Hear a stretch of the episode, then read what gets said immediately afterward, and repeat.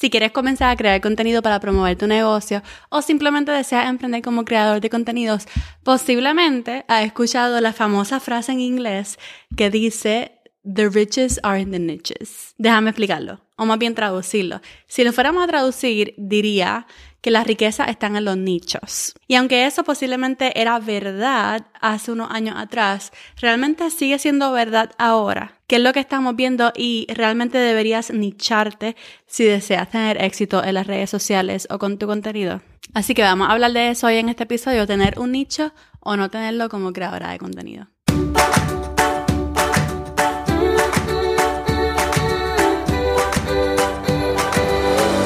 Este es el podcast de la mamita emprendedora. Mi nombre es Jessica Nieves. Escucha aquí conversaciones para aprender cómo otro ha logrado alcanzar sus sueños y aprende los mejores trucos para abrir tu negocio, lanzar tu blog, manejar las redes sociales y mucho más. Eso no es lo único, hablaremos también de nuestra vida de madres y cómo hacer de todos nuestros sueños poco a poco una realidad. Hola emprendedora, mi nombre es Jessica, Jessica Nieves, soy la host del podcast Mamita Emprendedora y la host de la comunidad Digitalmente Creativa, una comunidad para emprendedoras digitales como tú. Cuando yo comencé como creadora de contenido, comencé con un blog, el blog de mamitaemprendedora.com. Y cuando comencé, esa frase estaba en todo su apogeo. Fue alrededor de un poquito más allá de siete años por ahí. The riches are in the niches.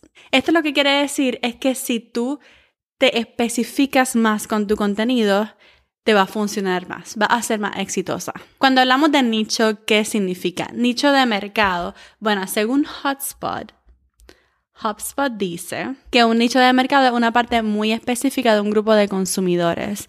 Es un segmento de un mercado que está muy poco atendido. Está compuesta por un número reducido de personas o empresas que comparten características y necesidades similares. De manera fácil, ¿qué significa? Es que en vez de yo enseñar marketing, por ejemplo, yo decido enseñar social media marketing.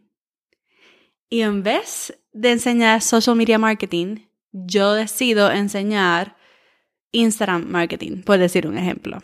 O, por ejemplo, si eres fotógrafa, tú no solamente eres fotógrafa, tú puedes decidir ser fotógrafa de recién nacidos, fotógrafa de mamás embarazadas. Entonces no solamente estás atendiendo un mercado, sino estás atendiendo un nicho de mercado. Entonces, prácticamente lo que está diciendo es que si creas contenido solamente para ese nicho de mercado, te va a funcionar muy bien. Entonces veo muchas personas que solamente crean contenido prácticamente de esos temas en específico solamente. Por ejemplo, en TikTok estaba viendo eh, The PowerPoint Guy. The PowerPoint Guy.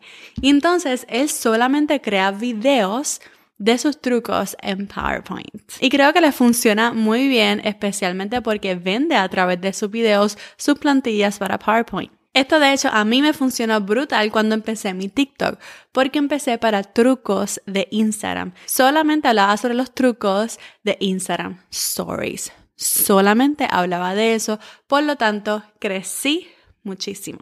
Yo imagino que ya en tu mente tienes que tener a estas personas o estas cuentas que solamente producen este tipo de contenido. Y yo creo que específicamente este tipo de contenido así bien nichado funciona muy bien para los blogs o para, por ejemplo, un canal de YouTube que solamente producen contenido de ese tipo. Por ejemplo, ahora en vez de blog están creciendo las páginas de nicho, que son blogs solamente sobre eso. Si tú, si vienes a pensar, hay muchísimos blogs que son demasiado famosos porque son bien nichados. Por ejemplo, un blog de cocina. Un blog de cocina, tú vas a ir y solamente vas a ver recetas no va a haber nada más. Entonces son páginas de nicho que funcionan muy bien porque son literalmente recetas y las personas pueden ir blog tras blog, blog tras blog, porque todos los temas son iguales, son recetas. Esto tenía o tiene muchas ventajas porque si vienes a ver, no tienes que enseñar tu rostro, no tienes que ir más allá, solamente enseñas tu conocimiento, solamente enseñas lo que, lo que estás vendiendo y ya está listo, más nada. Ahora bien, es lo que se está moviendo ahora, es lo que está creciendo ahora. Y te tengo que decir que lamentablemente no es así. Entonces, hoy en día, con el crecimiento de los creadores de contenido, no necesariamente se ve que tener éxito es crear bajo un nicho. No se ve tanto el riches are in the niches. Se ve el impacto de una marca personal. Se ve el impacto de tener una comunidad. Se ve el impacto de tener ese marketing uno a uno. Así que hacemos esa transición y comenzamos a pensar más bien en esa persona que está viendo todo nuestro contenido y tratamos de que sea cohesivo todo lo que estamos creando. Va a pensar en tu público objetivo.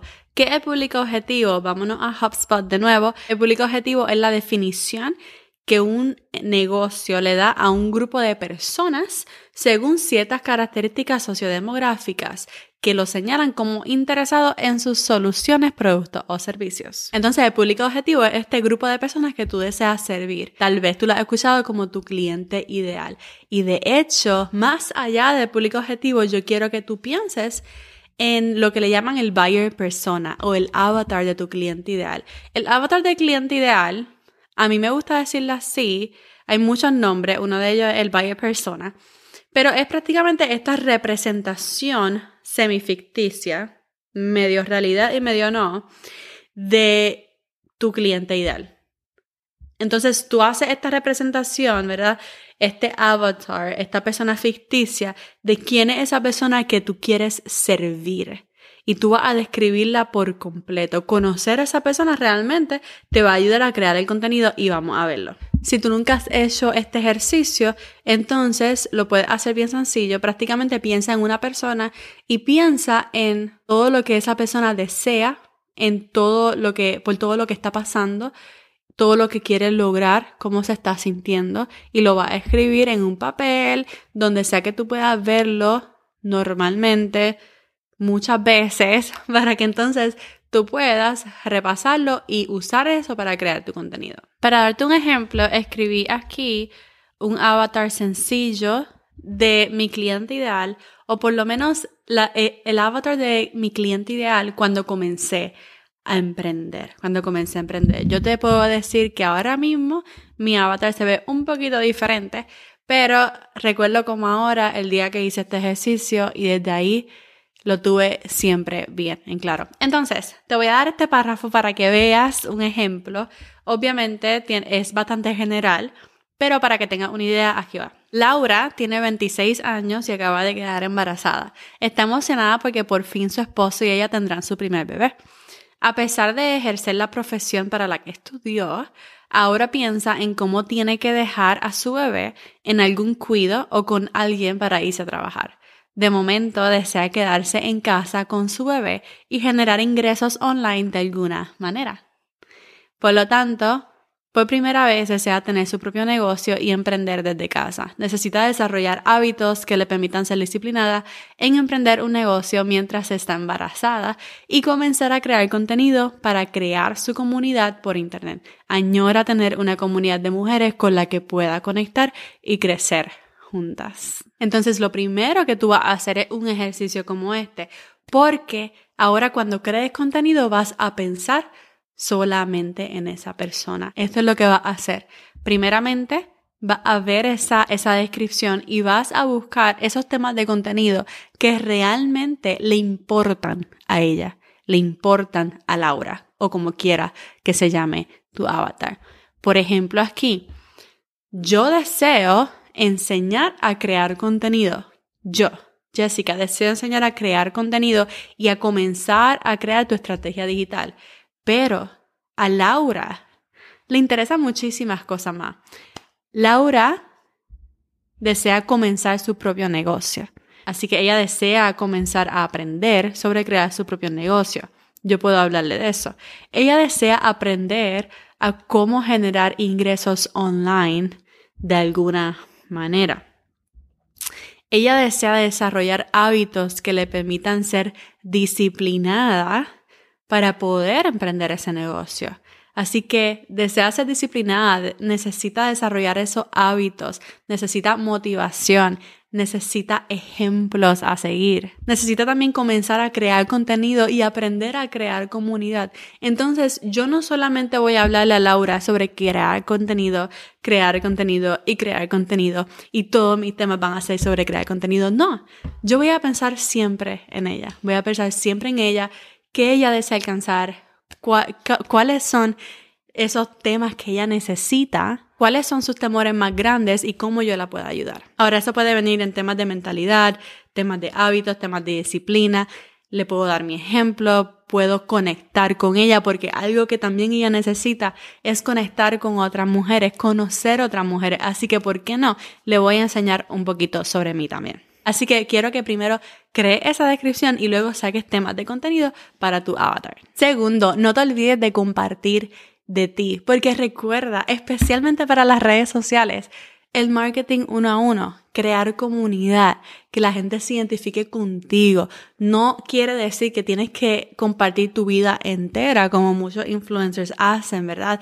Tú decides cuánto tú quieres mostrar, pero que puedan ver tu personalidad, que puedan ver tu estilo de, de, lenguaje, que puedan conocerte. Entonces también, ¿por qué no tú vas a hacer un brainstorming de todos esos temas que te apasionan? y trata de mezclar esos temas con los temas que le interesa a tu cliente ideal y vas creando una estrategia digital para comenzar a crear comunidad y crear contenido que realmente inspire, eduque y te conecte con las personas que necesitan escucharte. Y lo último que quiero que hagas es que te mires, te inspecciones, porque a lo mejor tú estabas donde ella estaba antes a lo mejor tú estabas donde ella estaba antes. Y en el episodio anterior que tuve con Julio Caña, si no lo han visto, eh, pueden ir al, al, episodio anterior. Si están en YouTube, se lo voy a dejar enlazado arriba. Si no están en YouTube, es el episodio 135. Y hablábamos sobre ayudar al que está un pasito más atrás de nosotros. Que muchas veces emprender es como subir una escalera y es más fácil para ti ayudar al que está justo atrás, en el escalón detrás, en el escalón debajo, a ayudar al que está muy abajo o que el que esté en el tope te ayuda a ti. Entonces es más fácil ayudar a subir un escalón, ¿verdad?